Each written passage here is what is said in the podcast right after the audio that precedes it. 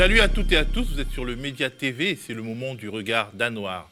Le regard d'Anoir, c'est la chronique de Noam Anwar, ancien policier, lanceur d'alerte et désormais chroniqueur au Média TV. Ces derniers jours, l'actualité a été riche et nous allons aborder plusieurs sujets.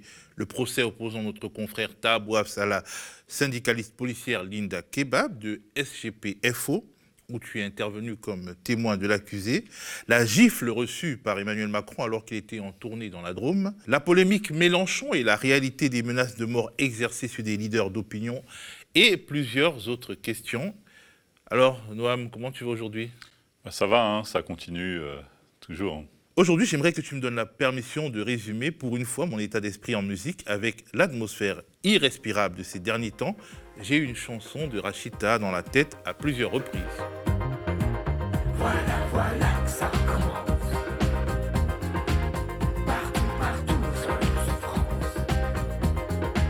Voilà, voilà que ça recommence. Partout, partout, nous avons.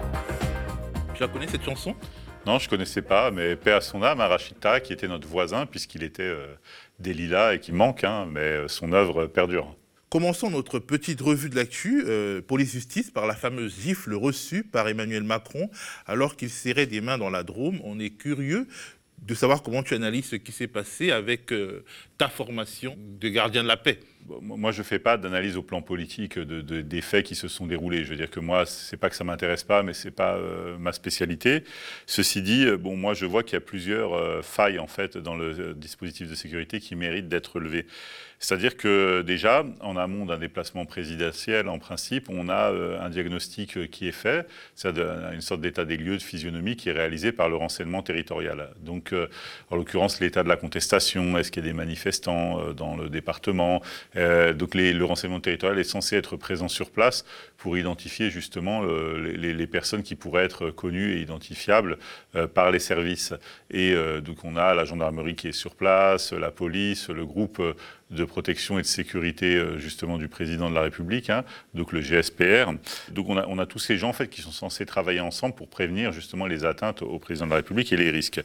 Donc euh, alors on aurait pu se dire oui mais ça peut arriver etc. Sauf que sauf que on a une équipe de quotidien donc euh, des, nos confrères de chez Quotidien donc TMC qui avait repéré le groupe des trois personnes et qui disait qu'effectivement ils étaient là dans une logique de contestation. Hein. Quand il leur a été demandé qu'est-ce que vous faites, ils voulaient pas répondre exactement. Ils étaient très méfiants avec les journalistes journalistes, mais euh, on savait qu'ils n'étaient pas là, en gros, pour euh, aller dans le sens du président ou le saluer. On, vient voir euh, notre cher monsieur Macron. Pourquoi? Pour lui dire quoi? Lui dire, je ne sais pas si on pourra lui parler, mais... Il va arriver là dans une petite heure. Il y a des choses qu'on voudrait dire, mais qu'on ne peut pas dire, malheureusement. Par exemple? Le déclin de la France. Vous pensez que la France est en déclin? Oh, totalement. Pourquoi? Parce qu'on a un cher président qui dit qu'on n'a pas de culture. Et je trouve ça triste. Vous êtes engagé vous-même politiquement? Ah, c'est oui. Quel parti? Euh, Un parti qui est mort, on va dire, plutôt l'anarchie qu'autre chose. Vous aussi, vous êtes tous les trois anarchistes? Non, non, pas spécialement. pourquoi euh, Comme monsieur, racontez. Ils sont timides? C'est vrai?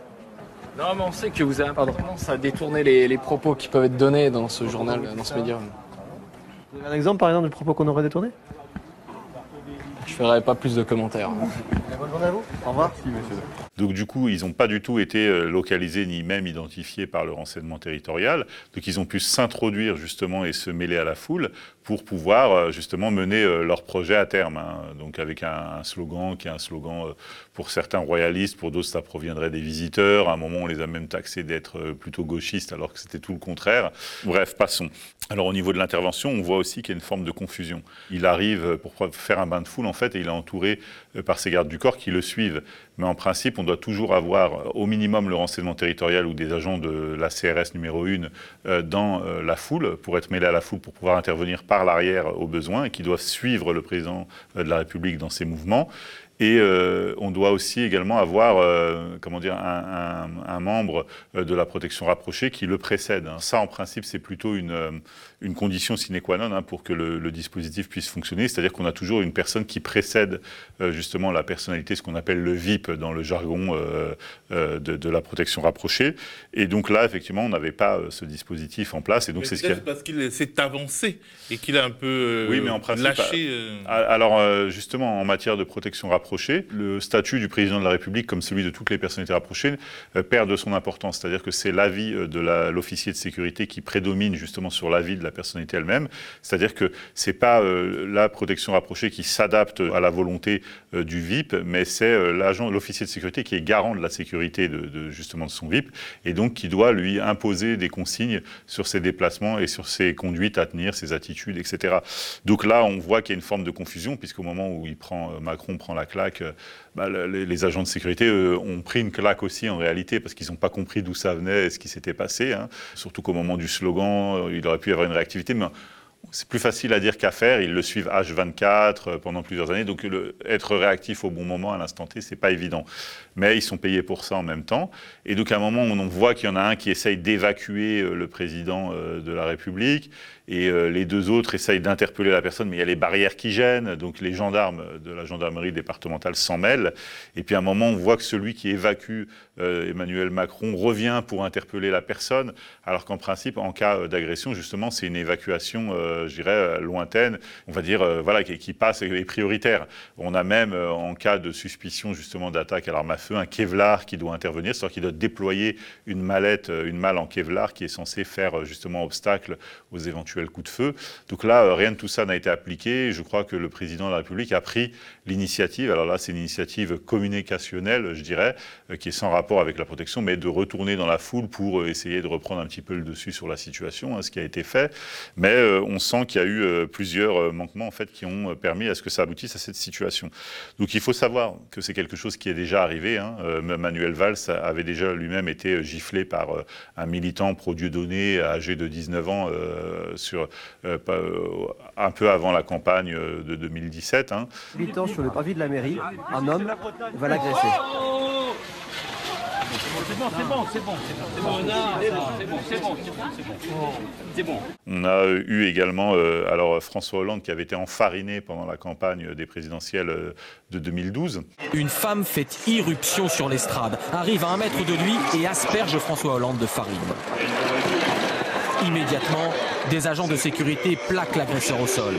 D'ailleurs, moi, je travaillais aux renseignements euh, généraux à cette époque, et euh, je sais que le préfet qui était en charge justement de, bah, la sécurité de la campagne de François Hollande a été, euh, on ne va pas dire sanctionné, mais a été déplacé après cet incident, parce qu'avant cet incident, il était protégé par trois agents, trois officiers de sécurité, donc du SDLP, hein, qui s'appelait SPHP à l'époque, Service de protection des hautes personnalités, et le chiffre a été augmenté de 14 à 14, pardon, du jour au lendemain, c'est-à-dire qu'il en avait trois, et dès qu'il a été enfariné, il y a eu 14 agents de protection qui sont arrivés pour le protéger, parce qu'à l'époque, ils étaient deux ou trois, puis ils étaient allés en pause déjeuner. Donc quand Hollande a été enfariné, ce sont les agents de sécurité, c'est-à-dire les vigiles du parc des expositions euh, de Paris, euh, porte de Versailles, qui sont intervenus parce que les agents de sécurité n'étaient pas sur place. Donc il y avait une confusion euh, qui était à peu près du même ordre, peut-être même beaucoup plus grave que celle que celle-ci en fait, qui a, qui a, généré justement, qui a eu certaines conséquences au plan de l'organisation de la campagne des, des, présidentielles à l'époque. Donc c'était arrivé également à Berlusconi, qui avait lui pris une statue en métal, c'est-à-dire une, une, sorte de coupe en métal extrêmement lourde en pleine face. Donc il avait eu deux dents cassées, le nez fracturé, etc.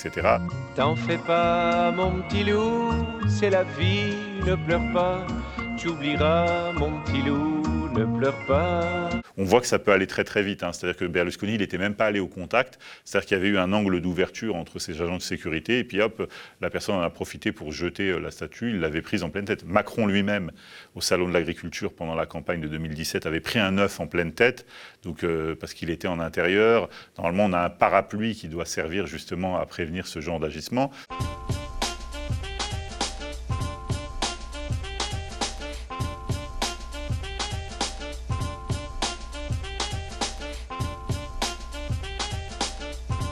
C'est vrai que de, la part de celui qui avait jeté l'œuf, c'était un coup de maître parce qu'il est extrêmement loin, il n'a jamais pu être identifié et il l'a visé vraiment dans le mille, quoi, je veux dire, hein, au milieu des agents de sécurité. Donc on voit bien qu'ils ne sont pas hors d'atteinte en fait, hein, parce que là c'était un œuf, mais ça aurait pu être une grenade au salon de l'agriculture.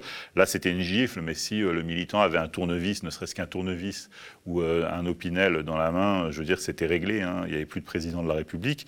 Donc on voit bien qu'il y a quelque chose dans l'air qui fait que euh, c'est extrêmement dangereux. On va dire qu'on va vers quelque chose là, à mon avis, la, la campagne va être assez rock'n'roll, hein, si je puis dire. Alors, Alors, euh, il y a une sorte de, de- de- de radicalisation de la société. euh, Ah oui, oui, à tous les niveaux. Et puis, je pense que les, pro- les, les- les politiques sont en première ligne parce qu'on a, euh, comment dire, la contestation interne, hein, je veux dire, d'ordre politique au pays, c'est-à-dire les mouvances extrémistes, que ce soit extrême droite, je ne vais pas dire extrême gauche, mais plutôt black blocs, etc., tout ce qui est plutôt mouvance anarchiste, hein, on va dire, contestataire. Et donc, tout cela, effectivement, ont un potentiel de violence physique qui, qui est avéré. hein, je veux dire, donc, euh, on ne sait pas, ça peut venir de n'importe où, ça peut toucher n'importe qui, ça peut toucher un ministre, ça peut toucher un président, ça peut toucher un élu, euh, une personnalité qui, euh, qui, qui revêt en tout cas quelque chose de symbolique dans, dans ce qu'elle représente. Et surtout, Et- la menace, Macron, euh, sans, sans bien entendu euh, justifier euh, l'attaque dont il était euh, euh, l'objet, a souvent eu des, des- des échanges euh, urbains, disons dans la rue, avec des citoyens ordinaires, dans lesquels il a été assez euh, hardcore, euh, notamment. euh, Alors si j'étais son officier de sécurité, ce qui ne sera jamais le cas a priori, hein, euh, bon, je les connais, j'ai travaillé avec euh, ces, ces agents de sécurité, euh, ils ont travaillé sur d'autres missions, je les ai croisés assez souvent. Il y en a même euh, certains euh, avec qui j'ai pu lier à un moment des, des liens d'amitié, j'ai plus, plus de contact avec eux aujourd'hui pour des raisons de confidentialité, parce qu'ils sont habilités secret défense. Mais je veux dire, si j'étais son officier de sécurité, moi je pense qu'il ne faut pas mentir, et se mentir surtout à soi-même, c'est-à-dire que Macron aujourd'hui n'est plus en mesure de se déplacer librement dans la rue en toute sécurité. Je veux dire, euh, on a bien vu que dès qu'il entre en contact avec un tiers non identifié, euh, on voit comment ça se termine. Donc, euh, je veux dire, bon, quand j'étais au renseignement généraux, ce qu'on faisait, c'est que quand il avait rendez-vous pour des meetings dans des lieux privés, c'est-à-dire quand le président ou le ministre de l'Intérieur, le ministre de la Défense, le Premier ministre avaient rendez-vous dans des lieux privés, bah, toutes les personnes qui entraient, qui pénétraient dans le lieu étaient criblées, c'est-à-dire qu'on devait savoir à l'avance est, on devait connaître l'identité des personnes. Euh, on, faisait un criblage RG pour savoir si elles étaient connues pour des raisons euh, ou d'autres, et on les fouillait euh, scrupuleusement à l'entrée, détecteurs de métaux, etc. Donc c'était quand même quelque chose d'assez sécurisé. Là, euh, la rencontre inopinée en pleine rue avec un tiers non identifié, je pense que pour le moment c'est dangereux. À mon avis, de toute façon, euh, je pense qu'ils vont pas trop le reproduire. Ils vont peut-être le simuler, mais euh, tel quel, ils le reproduiront pas. Emmanuel Macron, hein, quand il était candidat, non, quand il a été fraîchement élu, pardon, en 2017. Alors, euh, on avait un article du Point qui euh, évoquait l'existence d'une menace à caractère euh, terroriste hein, contre le président de la République. C'est-à-dire une photo qui avait été expédiée à l'Élysée avec Macron, un trou dans le front, une goutte de sang qui, et une, inscription en arabe. Dans 60 jours, le travail. Donc, en gros, on fera le boulot dans 60 jours. Donc, c'est jamais arrivé hein, et on souhaite que, ça continue. Mais à l'époque, c'était voilà, il, avait reçu une menace de mort justement, euh, étant identifié comme euh, à, à- caractère terroriste. Alors, Jean-Luc Mélenchon a lui été aussi au cœur de la tourmente. Euh, À peine avait-il pris la mesure de la polémique sur son supposé complotisme que la fameuse vidéo du youtubeur Papacito, dans laquelle il simulait l'assassinat d'un militant insoumis, faisait le buzz sur la toile. Et la question de la sécurité des responsables politiques, mais de l'opposition, s'est posée à nouveau. Quelle est la règle en la matière, Noam?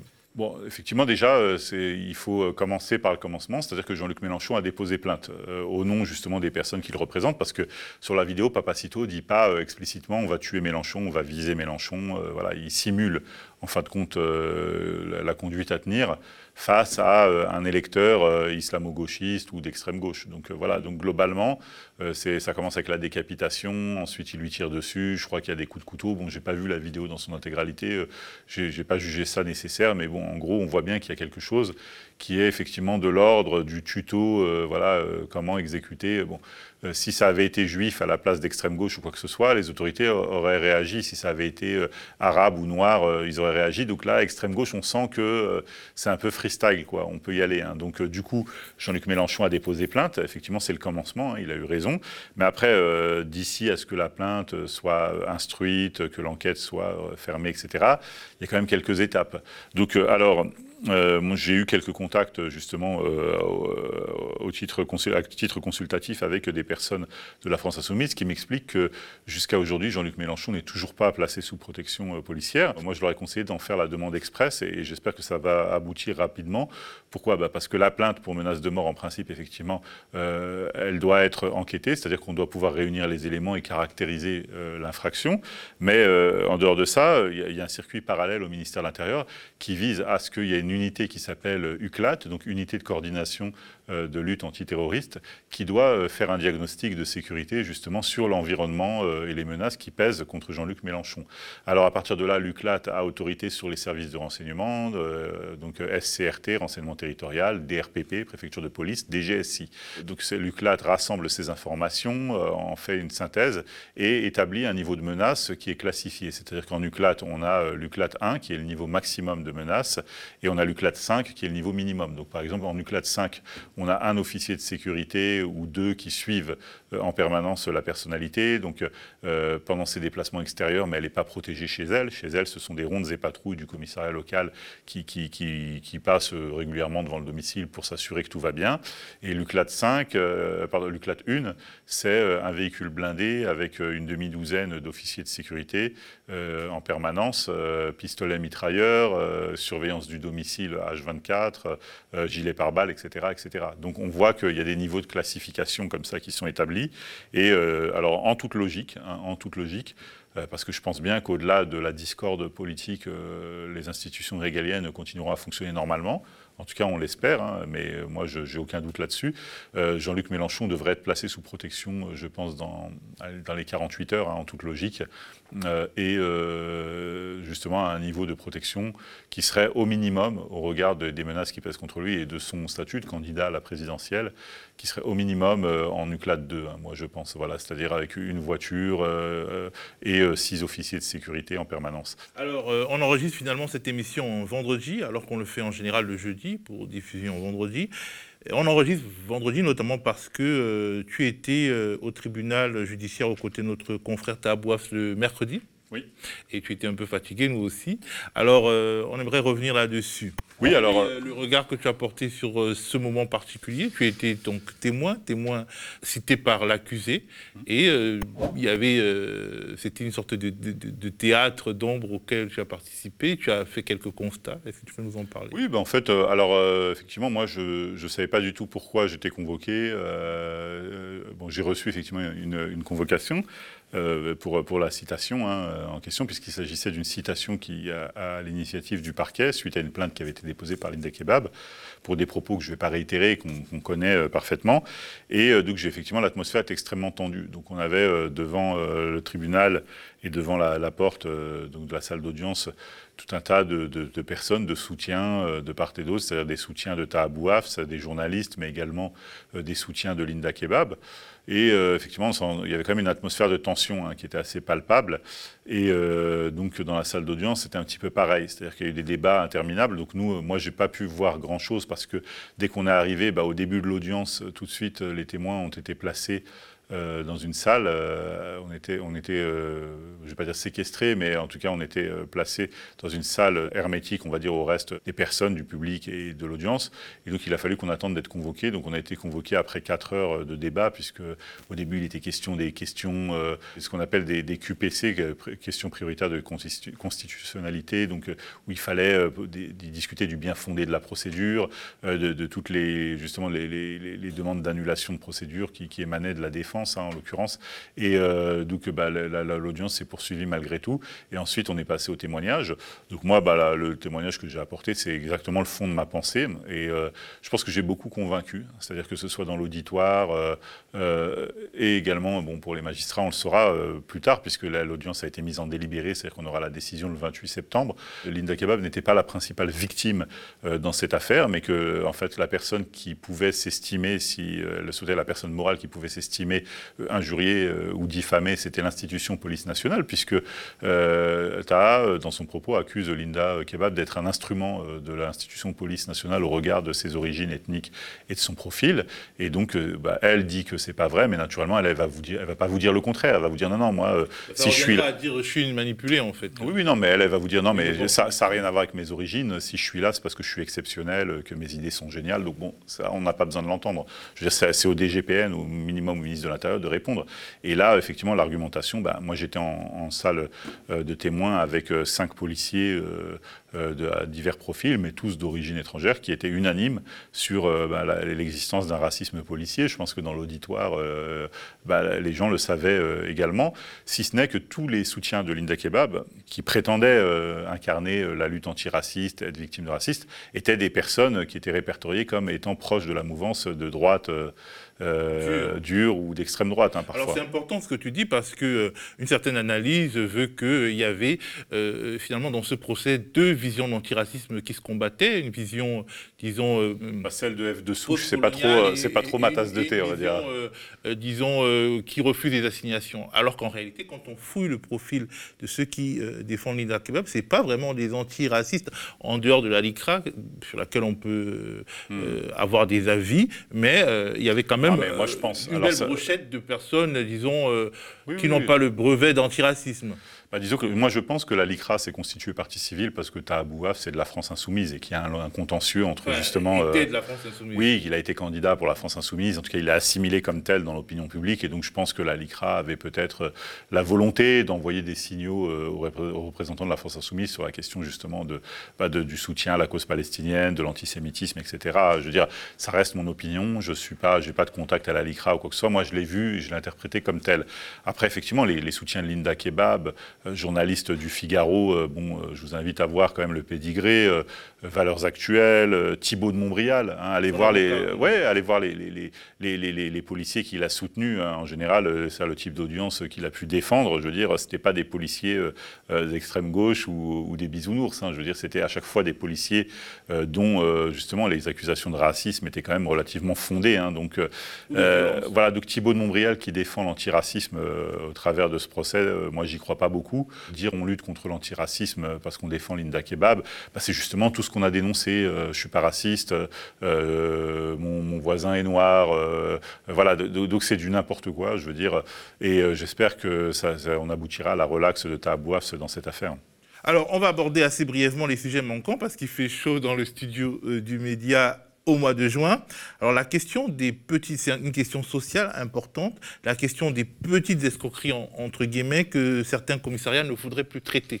Alors oui, parce que là, euh, bah, on a euh, des, euh, on va dire, on a des, abonnés qui sont extrêmement attentifs aux réseaux sociaux, qui nous font remonter de l'information. Et là, on a deux policiers, a priori, qui sont identifiés comme étant de Seine-Saint-Denis, dans le district de Saint-Denis plus particulièrement. C'est le district de Saint-Denis, c'est Saint-Ouen, Aubervilliers, la plaine Stade de France, commissariat de Saint-Denis, Stein, Pierrefitte Stein. Bon, bref, on a un policier qui dit, moi, dans mon commissariat, on a reçu comme instruction de ne pas traiter et de ne pas enquêter sur euh, toutes les affaires euh, d'escroquerie ou les affaires ayant un préjudice inférieur à 2000 euros. C'est-à-dire que à moins de 2000 euros, on n'enquête pas. C'est-à-dire que la plainte est automatiquement classée sans suite. Et quand les gens disent ah bon, c'est vrai ce que tu racontes, il dit oui oui parce qu'il y a les assurances qui sont là pour ça et nous on n'enquête pas. Donc, bon, moi, je, prends note. Je veux dire, c'est un policier hein, qui est clairement identifié, qui, tient ce propos-là. Et euh, moi, je, bah, je, pose la question aux habitants de Seine-Saint-Denis, est-ce que 2000 euros, pour vous, c'est une petite somme? Je veux dire, parce que quand on entend le policier parler, 2000 euros, c'est euh, en gros, c'est des clopinettes. Moi, je pense que pour bien connaître la Seine-Saint-Denis, hein, contrairement à ce que beaucoup disent, certains disent, oui, c'est pas vrai, il connaît rien, etc. Non, non. Euh, moi, je suis un enfant du pays et 2000 euros pour certaines familles en Seine-Saint-Denis, c'est énorme. Donc, est-ce qu'il est, vrai que les commissariats dans le district de Saint-Denis ou dans le 93 refusent d'enquêter dès lors que le préjudice est inférieur à 2000 euros? Je pose la question. Donc, il y a un deuxième policier qui vient son secours et qui dit oui, oui, c'est vrai. Alors chez nous, on prend même pas la plainte, on fait une main courante et ça s'arrête là. Et quand on lui pose la question de la même manière dans cette même discussion, donc, dont on diffuse hein, les copies d'écran, il dit euh, c'est une instruction du parquet. Donc c'est très bien parce que ça va nous permettre euh, donc euh, d'interroger le ministre de la Justice à ce propos. Puis bon, comme on est des gens aux médias, on est très polis on est courtois, on va aussi envoyer une copie de ce courrier ou de cette correspondance au procureur de Bobigny, hein, naturellement, pour lui poser la question de savoir si c'est vrai que le procureur a donné euh, l'instruction euh, de ne pas traiter les plaintes pour lesquelles euh, le préjudice serait inférieur à 2000 euros. Hein. Et bah, naturellement, on ne va pas se priver également d'en informer le ministre de l'Intérieur parce que là, je pense qu'il y a quand même une question qui, est posée. Donc moi, j'invite les, spectateurs qui sont originaires du 93 à nous contacter, que ce soit en commentaire au bas de cette vidéo ou sur la boîte mail, pour euh, nous relater leurs expériences, parce que bah, naturellement, on ne va pas se contenter des déclarations de ce policier, on va quand même euh, essayer de les recouper avec euh, des témoignages. Ce qui est en tout cas important, c'est de constater que quand le service public recule, ah bah, c'est toujours en défaveur des personnes les plus pauvres, les plus précaires, Ah, qui euh, ne peuvent plus bénéficier de la protection de l'État. Alors, il y a aussi deux procédures que tu as engagées auprès de l'IGPN et dont tu voulais nous parler, les deux étant en relation avec la question du racisme dans la police. Cette question qui revient toujours, qu'on ne se privera pas d'aborder parce que quelque part le pacte républicain est menacé par euh, ce pli dangereux que la police prend en même temps que le reste de la société. Alors la première procédure c'était Alors c'est celle qu'on avait évoquée euh, il y a, dans une chronique il y a environ trois semaines, pour ceux qui se souviennent, celle d'un policier qui avait diffusé, donc Cyril M, euh, qui, qui exerce au commissariat d'Agen, donc qui avait diffusé la photo de Pétain et puis un, tout un tas de propos. Bon, euh, clairement, des, propos incitant à la haine, hein, très, très honnêtement, et qui me visaient aussi parfois. hein, euh, j'a- j'avais vu ça. Donc, euh, du coup, je, m'étais un peu indigné dans notre chronique et j'avais saisi justement la plateforme IGPN. Et effectivement, bah, comme quoi la chronique a du bon, c'est-à-dire que le directeur départemental de la sécurité publique en personne m'a contacté via un courrier hein, qu'on tient effectivement à disposition des spectateurs. Et il m'explique qu'il l'a reçu et qu'il l'a admonesté, c'est-à-dire qu'il lui a dit mais c'est pas bien, faut pas faire ça, l'usage des réseaux sociaux et patati et patata. Donc bon, il me répond, euh, je veux dire c'est déjà un bon départ, mais je suis quand même allé voir sur le profil de ce policier si effectivement il avait fait des modifications, il n'a absolument rien modifié. Donc euh, pour dire à quel point, euh, je veux dire le, le- le procédé a été utile. Bon, mais euh, c'est un bon à début. quel point l'autorité de son chef le fait trembler. Non, mais si le président de la République se prend une tarte en pleine gueule euh, au milieu d'une manifestation, bon, je veux dire, le gardien de la paix, j'en parle même pas, du point de vue du respect de l'autorité. Bon, le directeur de la sécurité publique, effectivement, j'imagine bien qu'il représente pas grand-chose dans l'organigramme de l'autorité en France. Alors la deuxième procédure IGPN dont tu voulais nous parler. Oui, alors j'ai saisi effectivement. alors. Euh, déjà euh, en, diffamation et en violation de secret professionnel, euh, l'IGPN, pour tout un tas de policiers qui, sur Twitter, ont délibérément fait fuiter euh, en représailles euh, la, la procédure euh, du, du brigadier euh, Amar Ben Mohamed, qui est du brigadier chef, pardon, Amar Ben Mohamed, qui a témoigné au procès de Tahabouaf. Et qui avait aussi dénoncé le oui, racisme, le racisme dans dans la police. Alors en fait, ils ont fait fuiter, bon, c'est toujours la même stratégie, hein, des documents confidentiels. Alors quand je dis ils, je ne sais pas qui, mais en tout cas, ils ont été interceptés sur la toile par mes soins, puisqu'ils sont parvenus jusqu'à moi et je les ai transmis à l'IGPN, parce qu'il y avait une volonté délibérée justement de porter atteinte à son image et à la crédibilité de son témoignage par la fuite de documents confidentiels. Et donc ça m'a permis aussi de savoir, euh, étant bien informé, que mon dossier disciplinaire avait également fuité euh, sur les réseaux sociaux. Donc moi je sais qui l'a fait fuiter, mais j'en ai pas la preuve, donc je vais m'abstenir. euh. mais effectivement, il y a, des policiers identifiés qui effectivement ont partagé des, des extraits de ma procédure disciplinaire pour porter atteinte justement à mon témoignage, à la crédibilité de mon témoignage, alors que été quand même plus que transparent, on va dire, dans la presse et avec les journalistes. hein. je leur ai moi-même transmis un certain nombre d'éléments, euh, preuve à l'appui.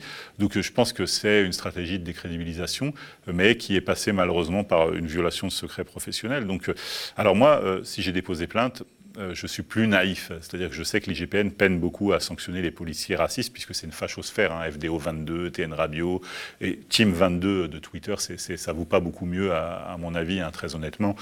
Donc, du coup, c'est des gens euh, pour lesquels euh, j'ai émis des protestations auprès de l'IGPN. Maintenant, alors là, je m'adresse à tous les policiers de France euh, qui ont de la sympathie pour mes idées et celles de, de tous mes collègues et mes frères d'armes, si je puis dire. Alors, euh, moi, je vais vous tenir informé justement des suites de cette procédure. Donc, euh, on m'a demandé au début, on m'a dit oui, on ne veut pas s'auto-saisir, on veut déposer plainte. Moi, quand j'ai fait un tweet, je me suis retrouvé avec l'IGPN à ma porte le lendemain. Un tweet qui, est un peu ironique, qui tournait un peu en dérision euh, l'activité du service.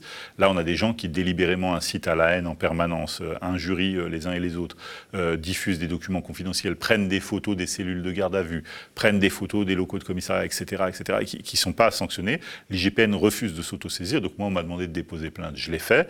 Si effectivement la plainte n'aboutit pas, bah, j'espère que ça fera jurisprudence et donc ce sera l'autorisation implicite donnée à tous les policiers justement de, pouvoir diffuser euh, bah, un certain nombre d'informations qui cette fois peut-être serviront d'autres causes que celles du racisme et de la discrimination. Merci Noam Manoir. Euh, on se retrouve la semaine prochaine. On va parler euh, notamment euh, des risques sécuritaires qui sont liés à l'été, notamment tout ce qui est protection civile. Voilà, c'est ça. Alors la semaine prochaine, ce sera une sorte de tuto, on va dire, bah, qui précède les départs en vacances pour justement rappeler certaines consignes de prudence à, l'auditoire. Ce ne sera pas que ça, mais ce sera aussi ça. Ce ne sera pas un tuto à la Papacito, heureusement. Merci Noam. Le média vit des dons et des cotisations de ceux qu'il aime. Alors devenez sociaux, devenez donateurs et continuez de nous soutenir pour euh, nous donner de la force dans un contexte qui est celui que nous connaissons. Merci.